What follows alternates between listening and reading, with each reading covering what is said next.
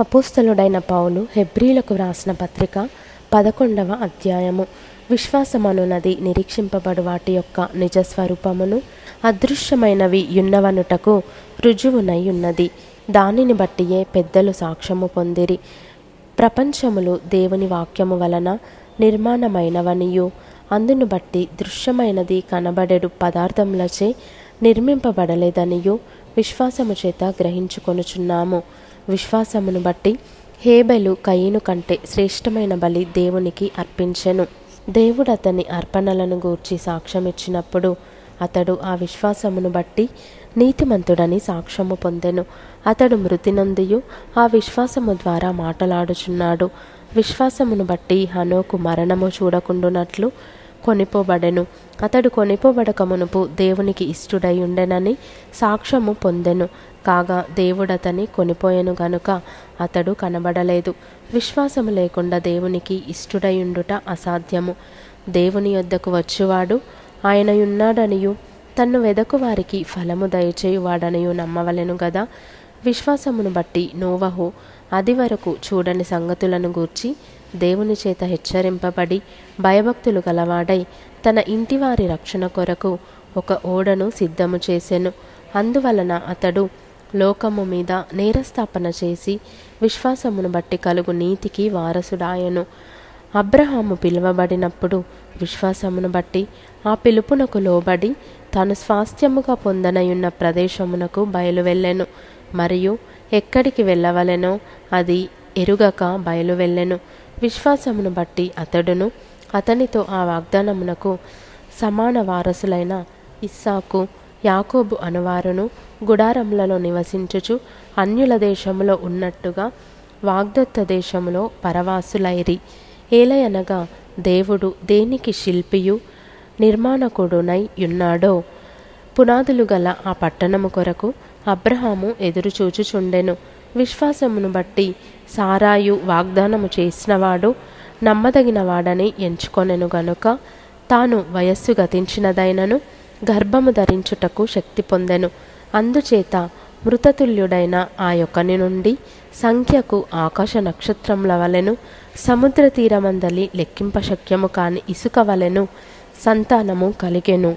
వీరందరూ ఆ వాగ్దానముల ఫలము అనుభవింపకపోయినను. దూరము నుండి చూచి వందనము చేసి తాము భూమి మీద పరదేశులమును యాత్రికులమునై ఉన్నామని ఒప్పుకొని విశ్వాసము గలవారై మృతి నొందిరి ఈలాగు చెప్పువారు తమ స్వదేశమును వెదకుచున్నామని విషదపరచుచున్నారు కారా వారు ఏ దేశము నుండి వచ్చిరో ఆ దేశమును జ్ఞాపకమందుంచుకున్న ఎడల మరలా వెళ్ళుటకు వారికి వీలు కలిగి ఉండును అయితే వారు మరి శ్రేష్టమైన దేశమును అనగా పరలోక సంబంధమైన దేశమును కోరుచున్నారు. అందుచేత తాను వారి దేవుడనని అనిపించుకొనుటకు దేవుడు వారిని గూర్చి సిగ్గుపడడు. ఏలయనగా ఆయన వారి కొరకు ఒక పట్టణము సిద్ధపరిచి ఉన్నాడు అబ్రహాము శోధింపబడి విశ్వాసమును బట్టి ఇస్సాకును బలిగా అర్పించెను. ఎవడు ఆ వాగ్దానములు సంతోషముతో అంగీకరించెనో? ఇస్సాకు వలననైనది నీ సంతానం అనబడును అని ఎవనితో చెప్పబడెనో? ఆ అబ్రహాము మృతులను సహితము లేపుటకు దేవుడు శక్తిమంతుడని ఎంచినవాడై తన ఏక కుమారుని అర్పించి ఉపమాన రూపముగా అతనిని మృతులలో నుండి మరలా పొందెను. విశ్వాసమును బట్టి ఇస్సాకు జరగబోవు సంగతుల విషయమై యాకోబును ఏషావును ఆశీర్వదించెను. విశ్వాసమును బట్టి యాకోబు అవసాన కాలమందు యోసేపు కుమారులలో ఒక్కొక్కని ఆశీర్వదించి తన చేతికర్ర మొదలు మీద ఆనుకొని దేవునికి నమస్కారము చేసెను. యోసేపు తనకు అవసాన కాలము సమీపించినప్పుడు విశ్వాసమును బట్టి ఇస్రాయేలు కుమారుల నిర్గమనమును గూర్చి ప్రశంసించి తన శల్యములను గూర్చి వారికి ఆజ్ఞాపించెను.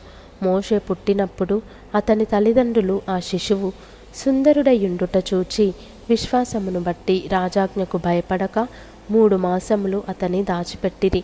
మోషే పెద్దవాడైనప్పుడు విశ్వాసమును బట్టి ఐగుప్తు ధనము కంటే క్రీస్తు విషయమైన నింద గొప్ప భాగ్యమని ఎంచుకొని అల్పకాలము పాపభోగము అనుభవించుట కంటే దేవుని ప్రజలతో శ్రమ అనుభవించుట మేలని యోచించి ఫరో కుమార్తె యొక్క కుమారుడని అనిపించుకొనుటకు ఒప్పుకొనలేదు.